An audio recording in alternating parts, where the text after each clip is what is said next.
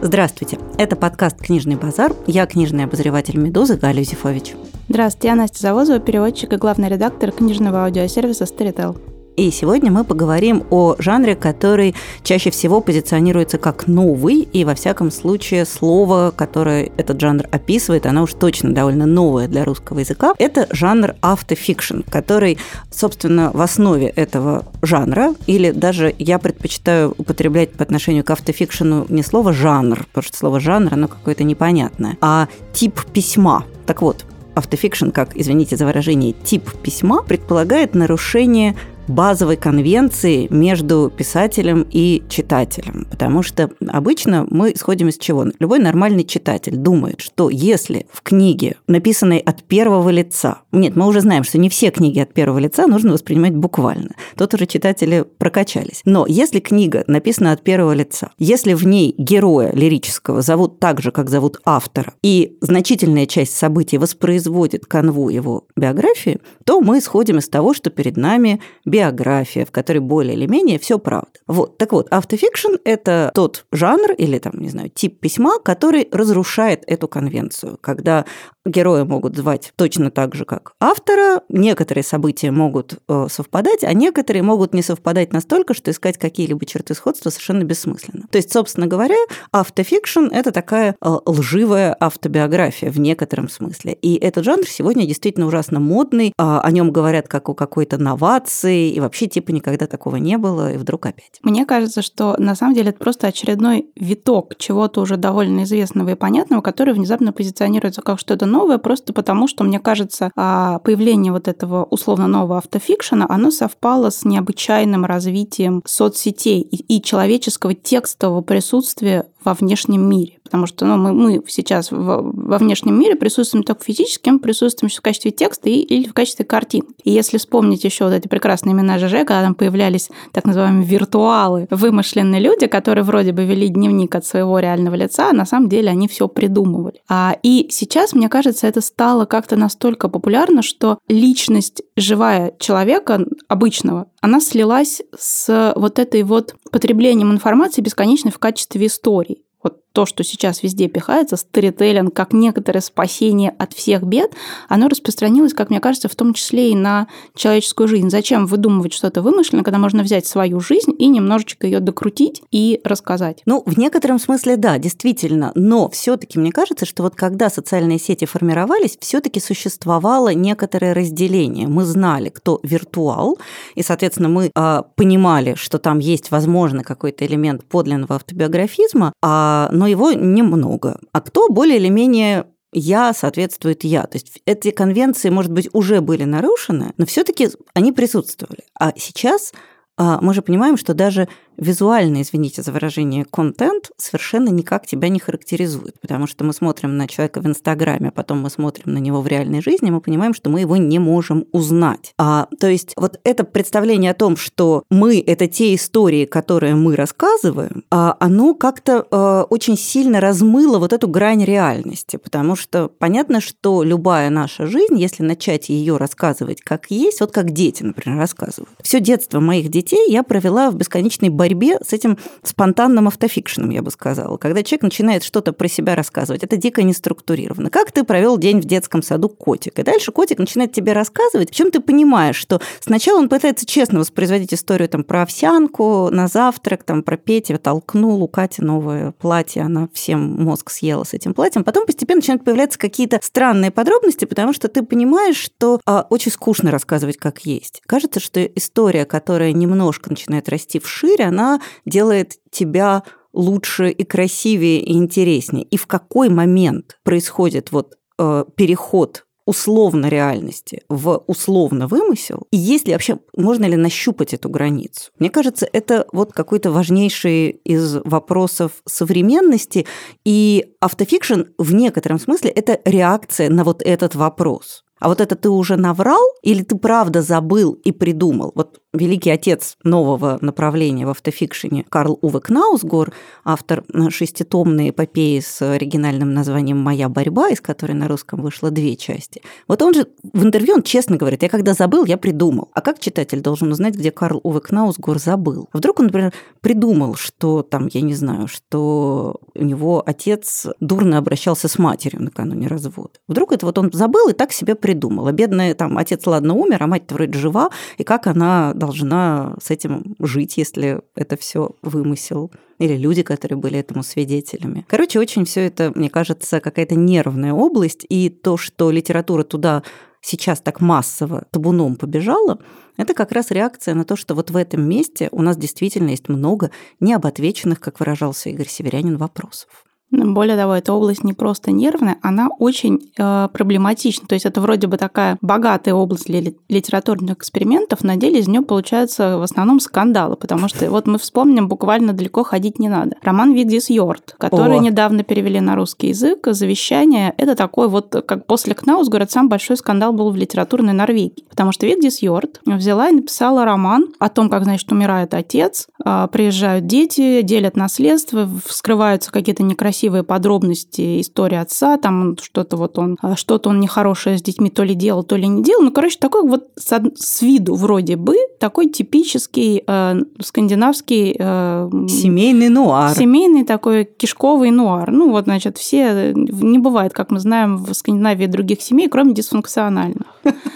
А, но не тут-то было. Написала, значит, Вигдис Йорт этот роман. И тут, значит, против нее ополчилась вся ее семья. А нигде не сказано, что это автофикшн, там, шм, шм, это шмафтофикшн, вот это вот ничего не сказано. Это вроде как роман. Тут, значит, выступает вся ее семья и говорит, что она использовала там огромные куски реального текста, вплоть там, не знаю, какие-то цитаты из переписки с отцом, что вся семья легко узнаваема, и что выясняется, она не про... ну, она опорочила фактически своего отца. Ныне покойного. Да, ныне покойного, но там есть еще не умершие родственники, родственники, которые очень оскорбились. И оскорбились они до такой степени, что сестра ее, Хельга, написала свой роман о том, как жить, если сестра написала роман о том, что, значит, у вас вся семья растлителей и педофилов. А, и это уже, вот это что? Это автофикшн, это, это такая разросшаяся до, э, до романа «Соцсеточка», это такой тред э, семейный, который внезапно стал национальным достоянием. Вот как ведь, с этим жить? Но ведь это же абсолютно тоже классическая ситуация, широко известная нам из гораздо более ранних примеров. Например, э, американский классик Томас Вулф родился в маленьком городе Эшвилле. Когда он оттуда уехал учиться, по в Гарвард, а он написал роман под названием, один из главных его романов «Взгляни на дом свой ангел», в котором описал всех жителей города Эшвилл. После этого в городе Эшвилл Томасу Вулфу были так не рады, как вообще просто не бывает. Ну, то есть он фактически тоже вытащил на поверхность кучу каких-то историй кучу каких-то людей э, описал, в которых абсолютно легко узнавались а, реальные живые прототипы, и все это было, в общем, не в их пользу, при том, что это тоже называлось роман, город назывался иначе, люди назывались иначе, ну, то есть там было много такого, что как бы совершенно нереалистично, но при этом обиделись все, кому надо обидеться, и еще немножко. И это пример, извините, из середины 30-х годов 20 века, то есть это какая-то вечная история про то, где кончается появляется правда в книге, и начинается художественный вымысел. И в какой точке уже надо обижаться, в какой точке надо признаться, смириться, что жена писателя – это не я, например, там, или что э, отец писательницы – это не настоящий ее отец. И можно ли, например, эту проблему решить выносом на обложку э, слов про то, что все происходящее в романе художественный вымысел, а все совпадения случайны. Понятно, что вот я не знаю, как у вас, я когда читаю эту надпись, я сразу понимаю, ага, значит, что-то было. Думаю, я в тот же момент совершенно непроизвольно. Я как-то э, в Лондоне на лондонской книжной ярмарке попала на большой круглый стол, который был как раз-таки посвящен правам персонажей. А что если вас в обидном виде вывели в художественном произведении, что вам делать? И вот вы понимаете, что это вы, и все понимают, что это вы, но вас там зовут Джон, а вас переименовали в Джек. И вот что вы с этим можете сделать? Ну, короткий плохой ответ состоит в том, что ничего. То есть нету никакого юридического способа с этим бороться. И, конечно, это та же самая история, что в социальных сетях. Про тебя написали, что ты мразь и насильник. Не называя имен. Один известный человек, не будем называть по имени, хотя все поняли, что это, конечно, известный, э, не знаю, мойщик окон Н. Вот он на самом деле, дальше что может сделать Н? Сказать, это я, я, это не я, очень странная ситуация. Это идет еще в ЖЖ были популярные посты, которые начинались словами некоторые люди, и вот сразу было понятно, что это не некоторые люди, а какие-то совсем определенные люди. Да, вполне мы можем их назвать по имени. Хотелось бы всех поименно назвать, но отняли список и негде узнать. И на самом деле мне кажется, что да, вот это вот стирание границы между воображаемым и реальным – это один из корней автофикшна. А второй источник – это общая усталость авторов, но не читателей, от традиционных форм, извините за выражение, нарратива. То есть тот же самый уже нами многократно упомянутый Кнаусгор, потому что никакой разговор, конечно, об автофикшене невозможен без Кнаусгора сегодня, он же на самом деле делает две вещи. Во-первых, он, с одной стороны, стирает границу между «я в книге» и «я в жизни», и ты никогда не узнаешь, где Кнаусгор сочиняет, что он придумал, а где чистая правда. А с другой стороны, он борется вот с тем самым традиционным сторителлингом, которому люди сейчас задорого учатся на специальных курсах. Потому что он говорит, что реальность не такая. Вот мы пытаемся все упаковать в рамки истории, а на самом деле истории не существует. Это просто такой порог нашего мышления, что мы все пытаемся загнать вот в эти рамки сторителлинга. А сейчас я вам буду этот сторителлинг разбирать и по кусочкам просто а, а, крошить в труху и размалывать. И действительно он пытается вот уходить от этой традиционной сюжетности, от рассказывания истории и так далее. И вот это мне тоже кажется ужасно интересная тенденция, потому что авторам кажется, что больше невозможно рассказывать истории, а читателям, не знаю, не хочу обобщать, но многим читателям, вот мне, например, истории вообще не надоели. Более того, мне кажется, здесь Кнаусгор, конечно, лукавит, потому что если бы он не умел рассказывать истории, его бы не читали. Если бы у него действительно книга была бы просто такой, знаете, диарейный поток сознания, без какой-либо общей мысли, э, без общего центра, без общей цели, ее, конечно, бы он не стал таким популярным. Но никто не будет читать а, шесть огромных томов туалетной бумаги. Ну, ну, никто. Ну, честно, вот, ну, есть как бы на что потратить время. А и Кнаусгор, он рассказывает историю в любом случае, он просто рассказывает ее по-другому. Он пользуется там новыми средствами языка, он пытается поломать структуру, но как бы совсем без структуры нельзя рассказать. У нее просто структура другая, у нее другой, у нее рассредоточены центры, у нее рассредоточен, не знаю, там, не всегда бывает конец. Но если мы вспомним, не знаю, роман Итала Кальвина, классический просто, фундаментальный, который состоит из одних начал, то здесь, опять же, ну ничего нового не изобрел. И э, игры с языком это тоже вообще не новое. Если мы уже копнем в какую-то совершенно в древнюю давность, то вспомним, давайте божественную комедию Данте. Вот что это, если не автофикшн. Кстати, вот это ну, прям а в вот, чистом виде, да. А мы же не можем проверить, что, а может, он реально встретил. А может, у него галлюцинации были, и он их воспринял как реальность. Да. А может, это действительно в густом лесу, как бы, знаете, не доказано. Да, мы же тот лес не ходили. Да, и если Данте там в 13-14 веке это уже мог делать, то спрашивается, а что ж такого Карлова-то сделал нового? Мне здесь видится другая проблема, которая возникла, видимо, она растет то из того, из того же места. И мы об этом уже некоторое количество раз говорили когда начинают задаваться вопросом, кто имеет право рассказывать историю. Помните, мы обсуждали случай с моей э, Ванессой, угу. Кейт Элизабет Рассел, когда а, восстала там из забвения какая-то женщина, которая написала что-то похожее на этот роман там некоторое количество лет назад, и,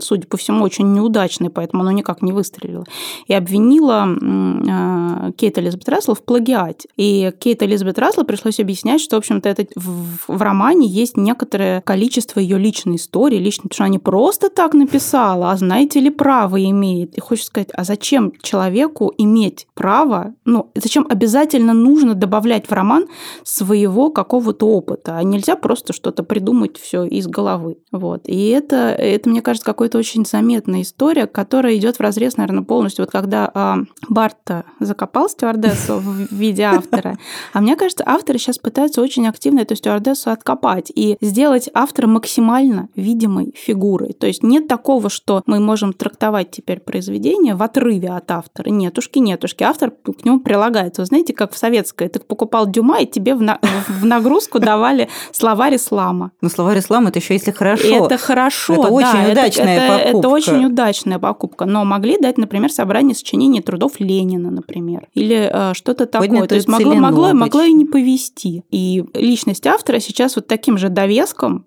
лотерейным совершенно, она, по- получается, все время должна волочиться за романом. Ты не можешь просто взять и прочитать Карла Уве Кнаусгора. Ты должен еще узнать, что за человек Карл Уве Кнаусгор. А может, он тебе вообще не сдался. Может быть, ты не хотел с ним на одном поле детей крестить. Но мне кажется, что это тоже следствие некоторого обязательного сегодня медийного присутствия. У меня тут вот буквально а, вчера я читала эссе моего студента, который пишет, что вот я хотел было в работе над своим эссе воспользоваться там статьей какого-то автора, э, но я посмотрела, ее нету в социальных сетях. Я не смог установить ее личность, и я совершенно не понимаю, насколько ее мнение весомо и качественно. Вот если бы она была в социальных сетях, то тогда другое дело. То есть присутствие автора в социальной сети, его некоторая медийная доступность, его открытость, его э, публичность является сейчас элементом его, с одной стороны, творчества, а с другой стороны, профессионального успеха. Ну вот, например, э, свежий скандал относительно с писателем Дмитрием Глуховским и «Тотальным диктантом». «Тотальный диктант» всегда говорит, что мы чисто за литературу, у нас всякие разные писатели, мы хотим, чтобы у нас были все, э, все флаги в гости будут к нам. И вот в этом году автором «Тотального диктанта» будет «Ура!» Дмитрий Глуховский. Все закричали «Ура!», кроме кого? Кроме Россотрудничества. Россотрудничество сказало, «А вы вообще читали, что Дмитрий Глуховский пишет себя в соцсетях? Да он же родину не любит. Мы сейчас у вас немедленно отзовем поддержку. А Дмитрий Глуховский, в общем, ни в одной своей книге не написал про то, как он не любит родину. Но образ Дмитрия Глуховского сегодня все равно неизбежно складывается из того, что он пишет в соцсетях, и из того, что он пишет в своих книгах. А это значит, что а, образ автора реально выкопался и окопался, я бы даже сказала, в современной литературе. Ты не можешь быть полностью внеположен а, своему какому-то публичному имиджу. Ты не можешь себе сегодня этого позволить. И в этой ситуации мы получаем еще одно слияние всего со всем. Где заканчивается Дмитрий Глуховский человек, и начинается Дмитрий Глуховский писатель. Вот э, денег-то кому Россотрудничество не дало? А глуховскому человеку или глуховскому писателю? Вроде к писателю особых претензий нету. Так почему же? Он же выступает в своей писательской ипостаси. То есть вот это э, размывание вот этой границы, которая там, не знаю, как Киплин говорил, и память обо мне храня один короткий миг, расспрашиваете про меня лишь у моих же книг. Вот сейчас Такое даже сказать неловко, потому что как же так? Первое, что нужно знать про автора, это фоточка, это сколько детей, любят ли котиков, и вообще активно в социальных сетях. И одно время авторам, наоборот, навязывалось это присутствие. То есть ты должен был вести, если у тебя нет Инстаграма, заведи, если у тебя нет Твиттера, заведи. Почему у тебя в Фейсбуке последний пост две недели назад, ну-ка, давай соберись, тряпка. И это тоже подпитывает, конечно же, концепцию автофикшена, потому что если ты уже и так половина твоего текста вкраплена в персональную жизнь, то пойди найди, где, собственно говоря, заканчивается одно и начинается другое. Да, половину-то ты уже написал в Действительно. Фейсбуке, просто давай. Да, сейчас есть какая-то а, вот эта история, которая активно промотируется в издательском бизнесе, что автор должен быть видим, автор должен присутствовать в соцсетях, автор должен продвигать свою книгу, у автора должно быть некоторое количество, еще до публикации книги должно быть некоторое количество подписчиков, которые, конечно же, эту книгу и купят. То есть вот это сразу автор должен привести с собой, э, знаете, еще и аудиторию, чтобы которой вот можно было раздать билетики и продать его Это же же так книжку. работает. Например, какой-нибудь Александр Полярный с э, «Мятной сказкой». Он создал сначала комьюнити на 500 тысяч в э, ВКонтакте, а потом это комьюнити пошло и купило его книжку. То есть он реально так работает. У издателя есть некоторые основания. Да, но с другой стороны, правда, я не знаю, возможно, это пример писателей более старшего поколения, потому что есть писатели э, старшего поколения, которые менее видимы, видимы в соцсетях, но при этом а, а им это не нужно. Возьмем вот э, как бы пять минут, значит, чтобы поговорить о Донне Тарт, и а, она в одном из своих интервью, она сказала, что она не хочет разговаривать о своей личности никоим образом. Она не хочет ни, ни, ничего рассказывать своей жизни, потому что она хочет, чтобы ее книги оценивались как книги. Вот есть история, она живет отдельно от нее, она ее дописала, все, она не играет здесь никакой роли. И, как мы знаем, присутствие Донны Тарт в соцсетях минимально. Его, его вообще нет. Ну, то есть там за 10 лет с, с тех пор, что прошло с публикации э, «Щегла», даже меньше, менее 10 лет, она ни, ни, как-то ни разу нигде не появилась, и ей это не нужно. Все прекрасно понимают, что когда она пишет новый роман, безо всякого промо, безо всяких э, танцев э, с бубнами, все пойдут и купят. Или самый также Виктор Олегович Пелевин, которого вообще последние 10 лет никто живой не видел. То есть я видела живого человека, который видел Виктора Пелевина много лет назад.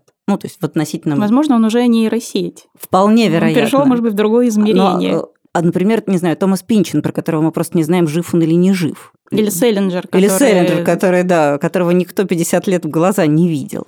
А, и ничего, справлялись ребята. Но действительно, все таки это немножко другое время. Мне кажется, что даже Пелевин все таки это писатель, который сформировал свою славу и популярность до вот этой эпохи. Смог бы он сейчас со своей стратегией стартовать, я, честно сказать, не уверена. Хотя у нас есть примеры даже до сих пор. У нас есть такие невидимые писатели, например, писательница Гузель Яхина, которая, она иногда выходит э, к людям, но когда она выходит к людям, она разговаривает только про свою книгу и ни про что больше. То есть если спросить, не знаю, что вы думаете про Путина и кровавый режим, мне просто она так каменеет, стекленеет и э, исчезает, тает в воздухе. Не потому что она как-то, не знаю, ультра за или ультра против, а потому что она просто не хочет про это говорить. Мы не знаем ничего про личную жизнь Гузель Яхина, Мурахиной в Фейсбуке она не пишет ничего и никогда, а, и тем не менее это ей совершенно не мешает. Или тот же самый Евгений Водолазкин, все-таки популярность которого сформировалась уже в эпоху социальных сетей, а у него даже Фейсбука нет. По-моему, никакой социальной сети нет у Евгения Водолазкина. И тоже, в общем, ничего, нормально, живут люди. То есть тяга к слиянию своего публичного имиджа и своего творчества, она не единственная возможная тенденция. И а, понятно, что да, бывает, что сначала Александр Полярный сочиняет меняет высокий образец сторителлинга, прости господи, и э, им подманивает аудиторию, а потом этой аудитории что-то продает. Но совершенно понятно, что э, помимо такого пути есть еще всякие разные другие, и э,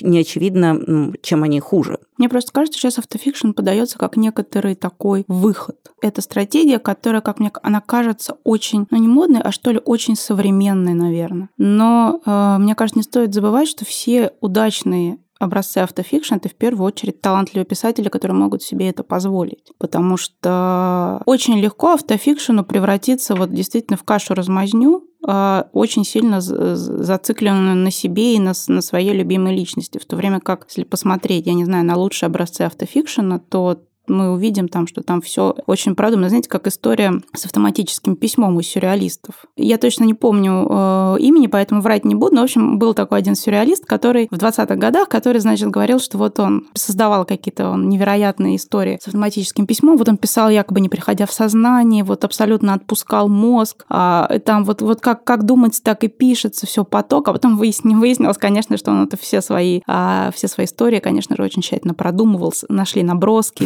он так поставить, такое слово употребить. Также, мне кажется, и здесь очень легко поверить в то, что Карл Увек Наусгор просыпается, знаете, там... С бодуна, как обычно. Просыпая, да, такой пьяный, помятый пионер-вожатый, такой чешет задницу, садится к столу и такой, и давай, и пошла просто плясать Ивановская. Но нет, мы понимаем, что Карл Увек Наусгор ради вот этой вот а, странной воздушно распадающейся структуры, вот этого потока, он очень много вкалывает. И на самом деле, когда смотришь на текст того же самого Кнаусгора, он совершенно не блоговый. Это вообще не такой текст, который вот способен любой человек породить. А он кажется бесструктурным, там, первые, не знаю, первые 50 страниц, а потом ты видишь, как из него поднимается вот эта вот структура, как она проходит сквозь ткань текста, и ты видишь, что это просто она не так устроена, как мы ожидаем. Это не рассказ последовательный, в котором э, хорошо так надежно разнесены то, что герой делает, делает, то, что герой думает, то, что герой чувствует, то, что герой вспоминает. У нас же в нормальном нарративе как? Герой сначала идет по лесу, потом садится на пенек. Он чувствует, что пенек шершавый и шероховатый, а лучи солнца э, живописно играют на листьях. Потом он вспоминает о маме, с которой он ходил в такой же точный лес, когда он был маленькая крошка.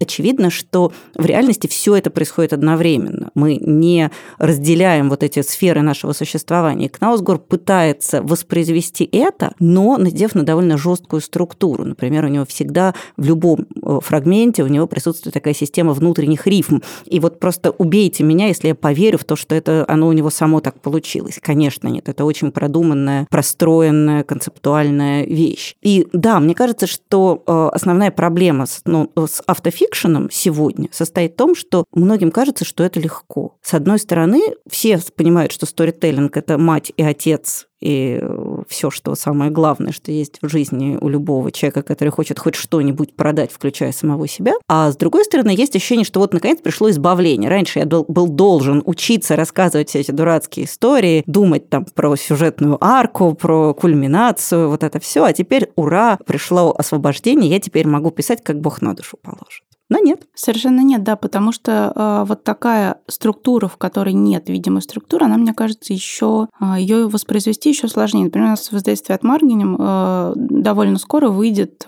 первая книга известной трилогии Рэйчел Каск. И э, я не знаю, как она будет называться по-русски, потому что название еще не утверждено, но там ее называют одним из таких столпов ярких образцов современного автофикшена, потому что это такая тоже с виду очень неструктурная книга. Писательница, в которой есть что-то от самой Каск, но у которой там немного другое имя, она э, попадает в Афины и там встречает разных людей, и они просто ведут разные разговоры, и есть какие-то переклички с реальной жизнью. В общем, с виду это действительно выглядит как такой разрозненный поток фрагментов, таких полароидных каких-то кусков текста. Но потом, когда ты чуть-чуть думаешь, ты понимаешь, сколько труда там вложено, потому что как персонаж все время выступает такой отправной точкой любой беседы, как она, как фотограф, просто фиксирует монологи других людей, как она их располагает очень аккуратно, чтобы создавалось вот это ощущение такой небрежного потока жизни. И э, просто когда ты чуть-чуть вчитываешь, ты понимаешь, сколько труда в это заложено. И мне кажется, проще, наверное, начать учиться писать традиционные модели сторителлинга. Собственно, о чем пишет Джейн Смайли в своем таком очень-очень хорошем учебнике традиционного сторителлинга. Называется «13 способов взглянуть на роман». А когда там у тебя вот завязка должна быть там не более 10% от всего текста. Должно случиться основополагающее событие, которое даст толчок ко всему остальному. Куски там надо все какие-то развязанные истории, надо завязать там уже к 90%. То есть она прям очень четенько все расписывает.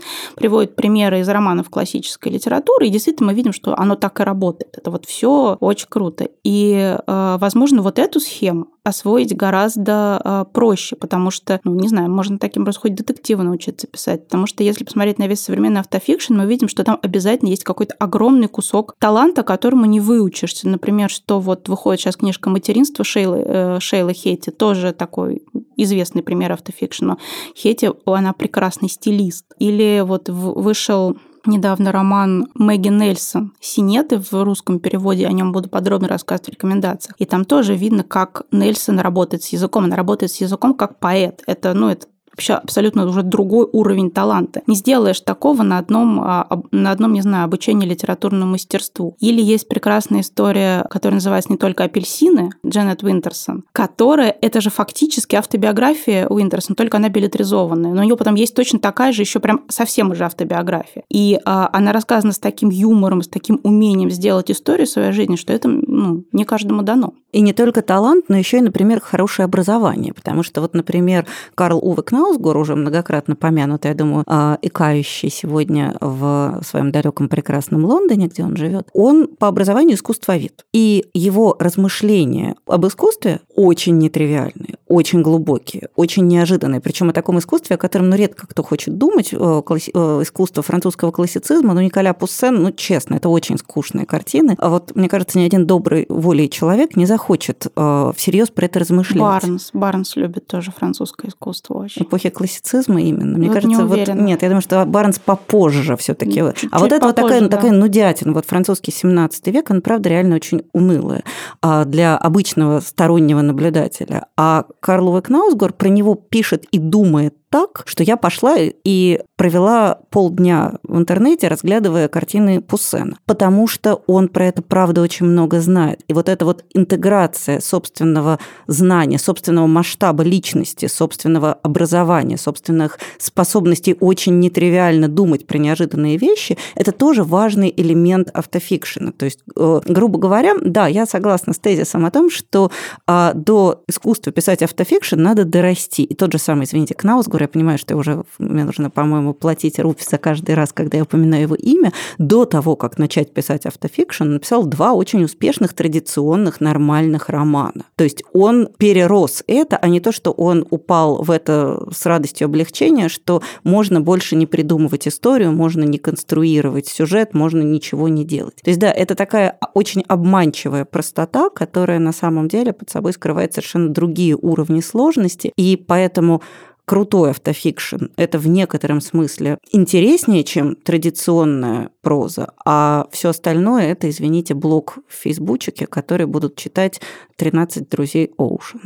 Да, для автофикшн нужно быть невероятно либо, а, невероятно огромной личностью, такое, что твоя личность добавляет плотности тексту. Как, я не знаю, то, что Тарт работает над романом 10 лет, это добавляет плотность тексту. То, что Евгенидес пишет там тоже раз в 10 лет по роману, это добавляет... Да уже, даже, уже, да, уже дольше даже не больше. писал. Мне кажется, да. Боль в 2007 моя. или 2008 уже вышел этот э, брачный сюжет. Да, 2008. В общем, тоже очень, очень ждем. И вот эта плотность, она не возьмется ниоткуда. Если а, автор не читает, если автор подробно про что-то много, интересно, детально не думает, если автор, не знаю, там, не проверяет факты, это будет дико, это будет дико плоско. Коротко говоря, автофикшн – это не волшебная таблетка, которая позволит любому человеку легко и безопасно превратиться в одаренного писателя, а некий next level сложности, к которого надо еще добраться. И в этой точке, мне кажется, пора переходить к рекомендациям. Мы уже и так довольно много назвали имен и названий, и продолжим делать то же самое.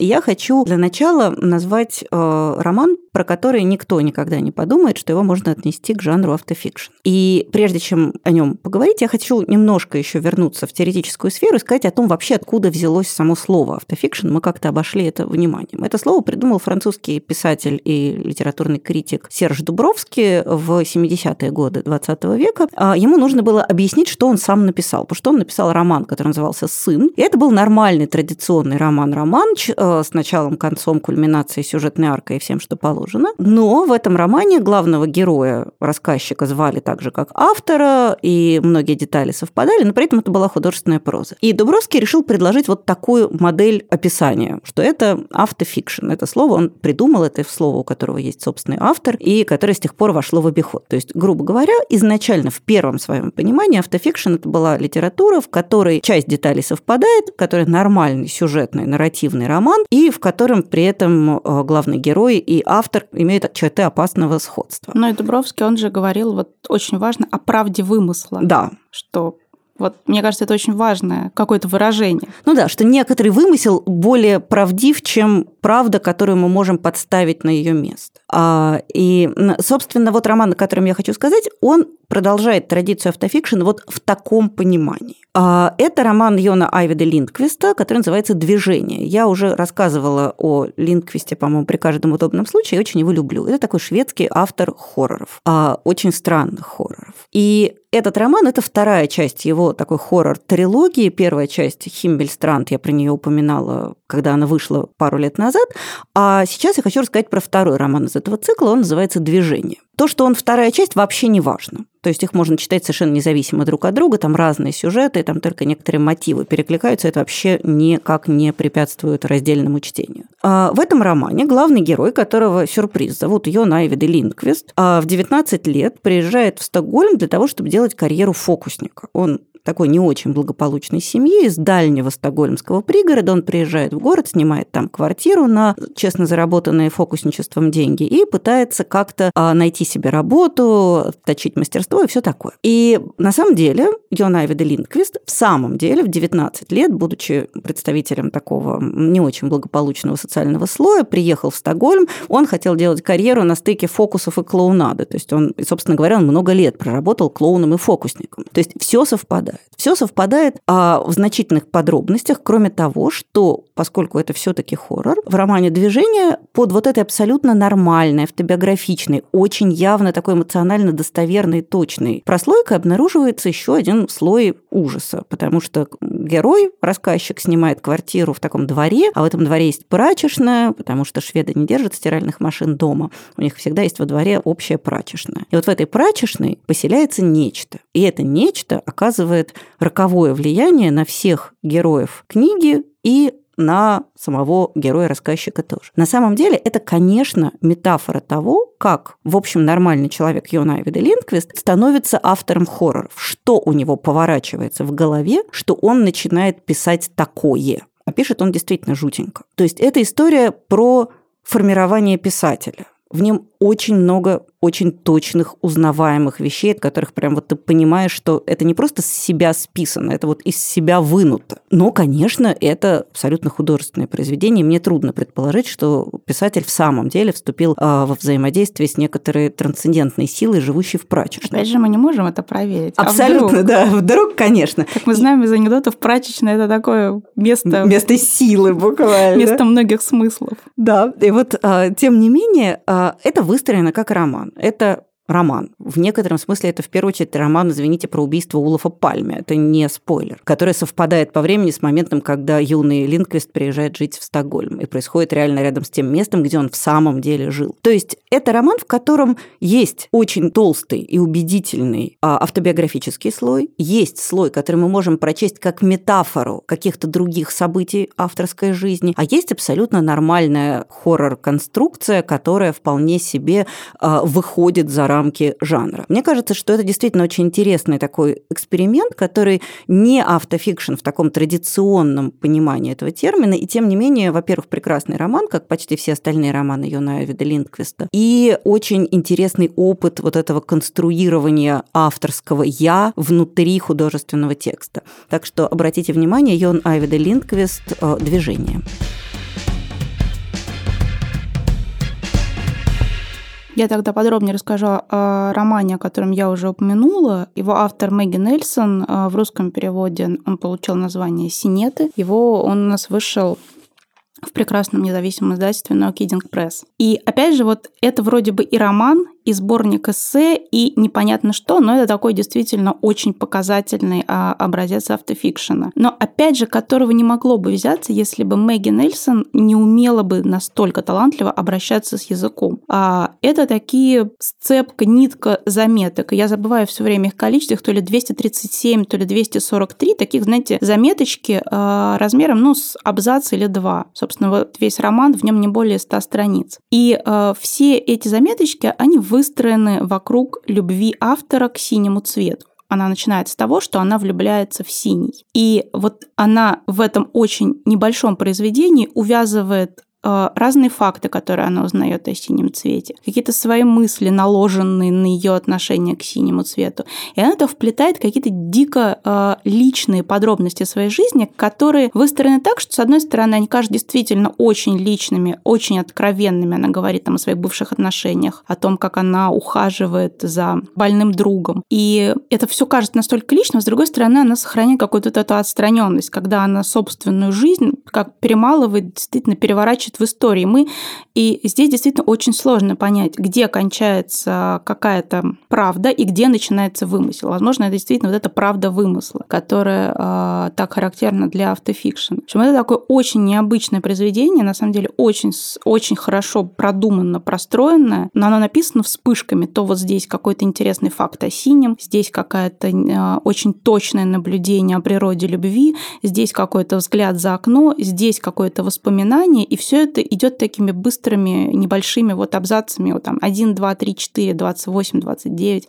В общем, это, это такое знаковое, очень важное произведение, которое стоит посмотреть, чтобы понять, насколько же трудно сделать вот этот вот с виду ага, легкий воздушный поток мыслей. Кроме того, Нельсон действительно работает с языком как поэт, у него очень необычные образы. Это образы, которые не могли родиться в голове какого-то вот обычного зарядного человека. Мы видим, что у него есть какой-то момент вот этого древнегреческого подключения к линии с богами, напрямую. В общем, а, дико любопытная небольшая книжка а, Синеты Мэгги Нельсон. Очень рекомендую. раз мы говорим о книгах, в которых автор очень интересно поэтично работает с языком, то я хочу порекомендовать вдогонку книгу Натальи Мещаниновой «Рассказы». Я, по-моему, уже упоминала эту книгу, а, может быть, даже неоднократно, но сейчас я хотела бы на ней остановиться более предметно. Вообще, надо сказать, что а, в России, а, как радио у нас тоже изобрели, как известно, задолго до Маркони, и вообще слоны у нас всегда были самые нарядные, крупные во всем мире. Так вот, Россия – родина, на мой взгляд, автофикшена не в меньшей степени, чем множество других прекрасных изобретений. В том смысле, что русская прозаическая традиция вообще очень автороцентрична. То есть у нас всегда русский писатель в среднем очень любит поговорить о себе. Вспомним любимый вопрос в школе. Что хотел сказать автор? Вот автор, как правило, хотел сказать что-нибудь о себе. На самом деле, вот эта авторефлексия, вот эта постоянная обращенность внутрь себя, она для русской литературы, как мне кажется, характерна в большей степени, чем, скажем, для литературы англоязычной, которая все-таки в первую очередь направлена на сторителлинг, на рассказывание истории. Так вот, поэтому на русской почве а, автофикшн живет очень хорошо. Не только в том смысле, что его очень много, но и в том, что у нас есть великолепные исторические образцы, не знаю, какое-нибудь детство, отрочество, юность Льва Толстого, или, или «Севастопольские рассказы». Мне кажется, же. что при определенной оптике Евгений Онегин тоже автофикшн и герой нашего времени. Ну нет, герой нашего времени все же нет, поэтому ну, много... Ну, если взять некоторые аспекты биографии Лермонтова, его некоторую определенную известную неприятность характера, то можно его в какой-то степени сложить с Печориным. Ну, в целом, да. У нас вообще вся русская литература в некотором смысле предвосхитила автофикшн. Но, кроме того, что у нас его действительно много, у нас есть прекрасные исторические образцы, его пишут сегодня и Э, очень часто мне кажется, что авторы даже слова такого не знают, что совершенно не мешает им прекрасно работать в этом жанре. Вот Наталья Мещанинова, мне кажется, совершенно блестящий автор автофикшена, а пишущий сегодня и, очевидно, не имеющий в виду отстроиться от э, Сержа Дубровски или от Кнаусгора или еще от каких-либо западных образцов. Ее сборник рассказов – это история э, девочки, растущей в крайне неблагополучном регионе в 90-е, очевидно, годы, в где-то на юге России, в маленьком городе, э, маленьком неблагополучном городе, в неблагополучной семье. Вокруг пьянства и насилия, мать, на которую абсолютно нельзя положиться, которая, с одной стороны, до одури любимая, а с другой стороны, предающая свою дочь раз за разом последовательно и без всяких усилий. А семейное насилие, насилие вокруг семьи. То есть, коротко говоря, это такой нормальный русский трэш и угар, чернуха и все такое.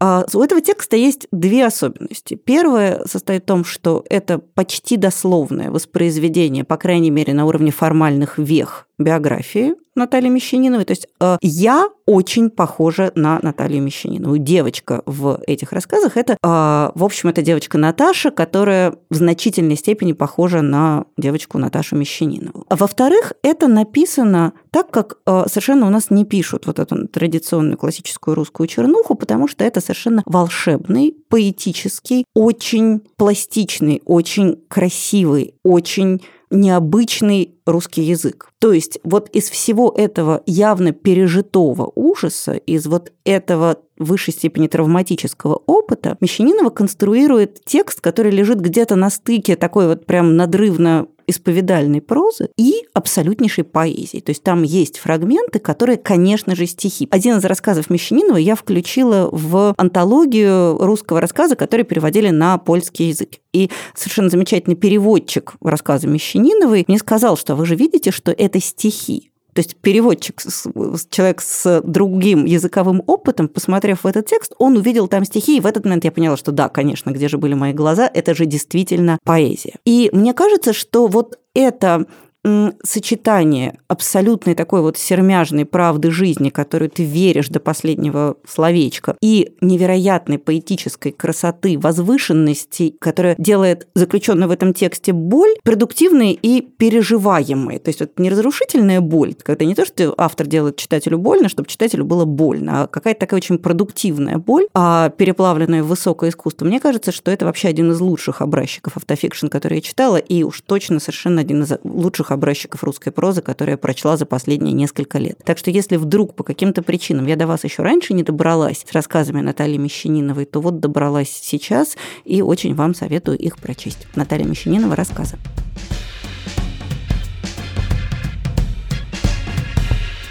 Я хочу подхватить тему с э, продуктивной болью, переплавленной в искусство, потому что меня всегда занимал вопрос, вот когда очень талантливый большой писатель пишет некоторую историю о своем личном опыте, достаточно драматическом, и этот опыт становится понятен, и э, его могут пережить большое количество читателей, а то насколько это остается, ну, грубо говоря, условно нонфикшеном. В каком моменте вот этот нонфикшн перерастает уже в какую-то общую историю, которую можно воспринимать и как э, утешение, и как роман, и как рассказ. И я вспомнила в связи с этим э, очень известную американскую журналистку, публицистку и писательницу Джоан Дидион, которая у нас ее довольно мало переводили, а она такая глыбища. Вот прямо если есть что-то такое незыблемое в американской публицистике, еще живое, если не ошибаюсь, ей уже лет под 90, а, то вот этот Джон Дидион, который обладает невероятным талантом к формулировкам. И она, конечно, известна в первую очередь как публицист, у нее невероятные сборники эссе, совершенно крошечные, экономные всегда, такие тоненькие книжечки, но она просто э, необычайно прекрасна и как-то вот скальпельно умеет формулировать на небольшом пространстве. И у нее есть две книги, одна из которых у нас выходила э, довольно давно в издательстве «Корпус». Я боюсь, что, конечно же, книгу уже не достать, поэтому если вы можете читать э, в оригинале, то найдите в оригинале, а если нет, ну вот придется как-то поискать вот эту выходившую несколько лет назад в «Корпусе» книжку, которая называется «Синие ночи». И так случилось, что у Джоан Дидион в какой-то вот буквально в один момент умерли два близких человека. Сначала муж, а потом попала в больницу дочь, э, которая тоже, она долго лежала сначала в коме, потом тоже умерла. И, собственно, у нее есть две книги. Одна «Синяя ночь», а вторая, по-моему, не переведена на русский язык, но она такая какая-то самая основная, а, которая называется «Год магического мышления», а в которых Дидион делает именно вот это. Она пере переплавляет свое горе личное в такую историю, которая просто отозвалась э, в сердцах многих читателей, потому что это такой вот очень откровенный, очень неприкрытый рассказ о переживании э, смерти близких людей, который сделан в форме такой понятной э, с одной стороны, очень личной, а с другой стороны, очень понятной, универсальной истории, там, с невероятными какими-то формулировками. С, она подмечает какие-то эмоции, которые, ну, может подметить только она, и при этом, оказывается, когда читаешь, ты понимаешь, что, ну, это то же самое, что многие люди чувствуют, но просто не могут так, как она сформулировать. И я не знаю, можно ли это считать автофикшеном или нет, но мне кажется, как пример того, как очень талантливый, очень точно формулирующий автор может свое личное переживание переплавить во что-то очень понятное многим, очень отзывающееся у многих, во что-то, что становится больше, чем нон-фикшн, больше, чем доку-роман, больше, чем пост в соцсетях, то мне кажется, что в первую очередь надо, конечно, обращаться вот к произведениям Джоан Дидион. А, поэтому рекомендую, поищите а, «Синие ночи». Книжка совершенно небольшая, она очень экономно пишет, но она такая, конечно, не самое легкое чтение, но оно очень удивительное.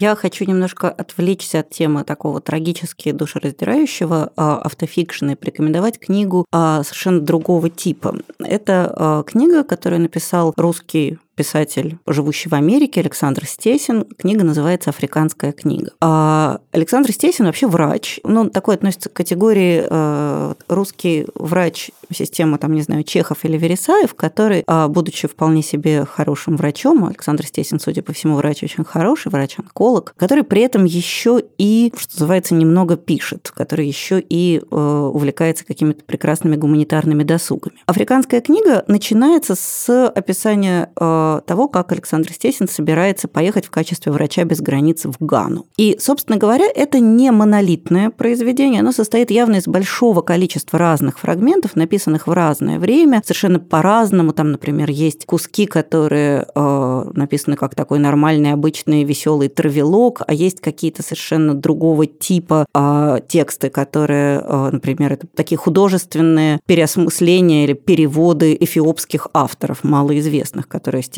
нашел, полюбил, а, перевел а, и перевел понятно, что не вполне буквально, а скорее так пересказал, переложил с культуры на культуру. Словом, вся эта книга представляет собой такой большой коллаж, а, в котором есть абсолютно такие типовые фрагменты, ожидаемые, как я планировал поехать в Гану, как я готовился, как я учил язык Ашанти-Чви, чтобы поехать в эту самую Гану и мочь там как-то объясниться. Потом, как я поехал в эту Гану, как там оказалось на самом деле, что такое вообще быть врачом без границ, если ты работаешь в Африке. Ну и дальше, дальше про то, как уже отработав э, врачом без, без границ, Александр Стесин едет уже просто в такое путешествие по Африке. Потом он возвращается на Мадагаскар для того, чтобы попытаться там что-то сделать а с точки зрения улучшения местной медицины и терпит, в общем, некоторым образом фиаско.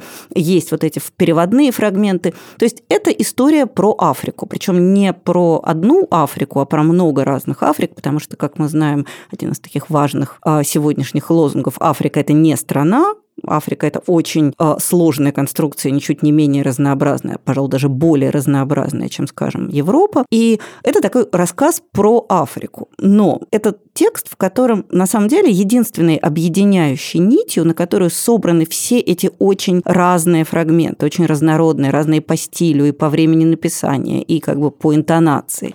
Все эти э, фрагменты объединяются личностью автора. И мне кажется, что Александр Стесин находит какой-то очень интересный формат вот этого высказывания в жанре автофикшн. То есть вот я уже сказала, что русская проза, она так в среднем э, эгоцентрична, а Стесин наоборот. Он пишет о мире, и автор в этих всех фрагментах присутствует как голос, как интонация, как оптика. И в результате мы понимаем про этого человека гораздо больше, чем если бы он напрямую рассказывал о себе. То есть а, я помню, когда-то а, в метро висела социальная реклама «Скажи это цветами». Вот а, Александр Стесин говорит о себе через Африку или об Африке через себя. И при том, что самого его каких-то его тонких душевных переживаний, его травм, его прошлого, его надежд, его там, не знаю, отношений в тексте очень мало, а все равно это очень персональное высказывание, в некотором смысле даже более персональное, чем если бы он говорил о себе напрямую. И вот из вот этих э, разных по, как я уже сказала, по всему фрагментов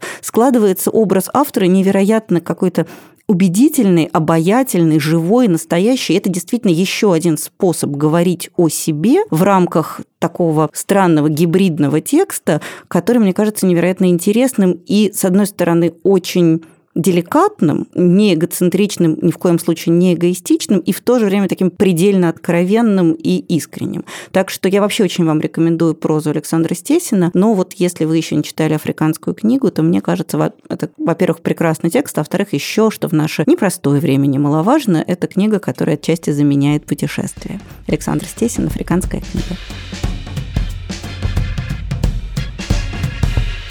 Я хочу рассказать о книге, о которой я уже здесь как-то упоминала. Она относится к такому, ну, довольно условному, как мне кажется, ответвлению автофикшена, когда а, человек рассказывает, в общем-то, о деле своей жизни, о каком-то своем хобби и перемножая эту историю на свои, свои какие-то личные переживания, на, не знаю, то это может быть личное горе или личная радость, что-то такое. Но самый яркий пример – это, наверное, книга Хелен Макдональд «Я, значит, ястреб», где, а, с одной стороны, это такой невероятный рассказ о том, как вообще работает история приручения птиц, а тем более таких вот хищных, больших. А с другой стороны, это история о том, как человек пытается справиться с горем. И в издательстве от Маргина выходит книжка, которая мне сначала дико не понравилась, потом я поняла, что она совершенно прекрасна, во многом благодаря личности автора. А автора зовут Эми Липтер, эта книжка в русском переводе будет называться «Выгон». И эта история, в общем-то, а, сначала годами она мне показалась такой типичной миллениальной а, плаксивой историей о том, как я долго лежал лицом в грязи, я падал, падал, потом встал, отряхнулся и пошел дальше. А, но она отличается какой-то невероятно очень бурной, очень живой личностью автора. И и личность автора добавляет этой банальной истории, в общем, очень много. История действительно простая. Эми Липтерт рассказывает, как она. Она выросла на Аркнейских островах, а затем уехала в Лондон, начала там пить, а потом пошла в рехаб, а, в рехабе, значит,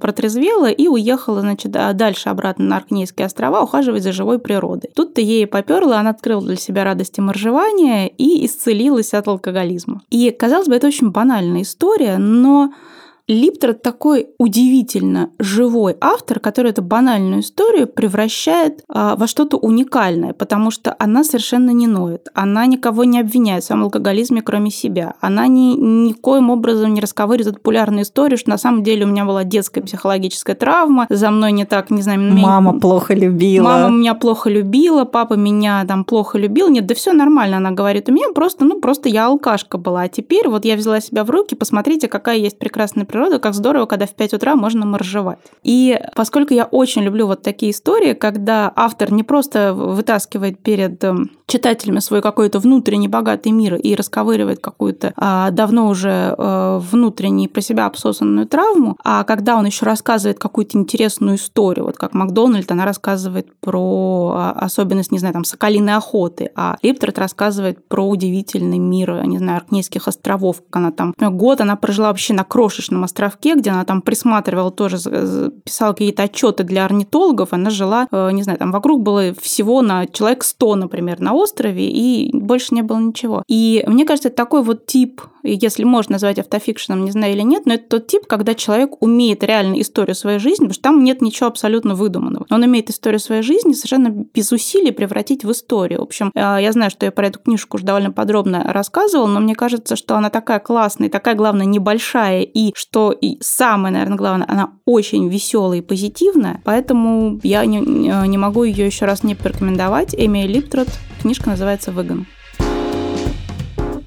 На этой позитивной, оптимистичной ноте мы с Настей все-таки нашли в себе силы посоветовать как минимум две книги, которые не являются, не относятся к типу душевно разрывающего и драматичного автофикшена. А мы будем заканчивать разговор об этом новом типе письма, который, как и все новое, на самом деле совершенно не нов. А в следующий раз мы поговорим о нехудожественной литературе. Мы вообще те еще читатели нонфикшена, но э, пришло время совершенно определенно про нее поговорить, потому что, э, с одной стороны, есть общее представление о том, что э, все люди, которые хотят прожить жизнь с пользой, они должны читать полезную, познавательную литературу. И, конечно же, это не художественная литература, а литература нонфикшн. А с другой стороны, есть некоторые тревожные тенденции, которые показывают, показывают, что, кажется, все не совсем так. И э, мы поговорим о литературе нон-фикшн и о том, что с ней происходит сегодня, куда она дрейфует и куда, главное, дрейфует ее читатель в следующий раз. Также хочу напомнить, что наш сезон медленно, но неуклонно движется к своему финалу. И в этом самом финале мы с Настей э, с радостью ответим на те вопросы, которые у вас появятся по ходу нынешнего сезона. Так что пишите, пожалуйста, нам письма э, на адрес подкаст собакамедуза.io. Мы на них на все постараемся ответить. А на сегодня мы прощаемся с вами. Я Галя Юзефович до свидания. Я Настя Заузова. Пока.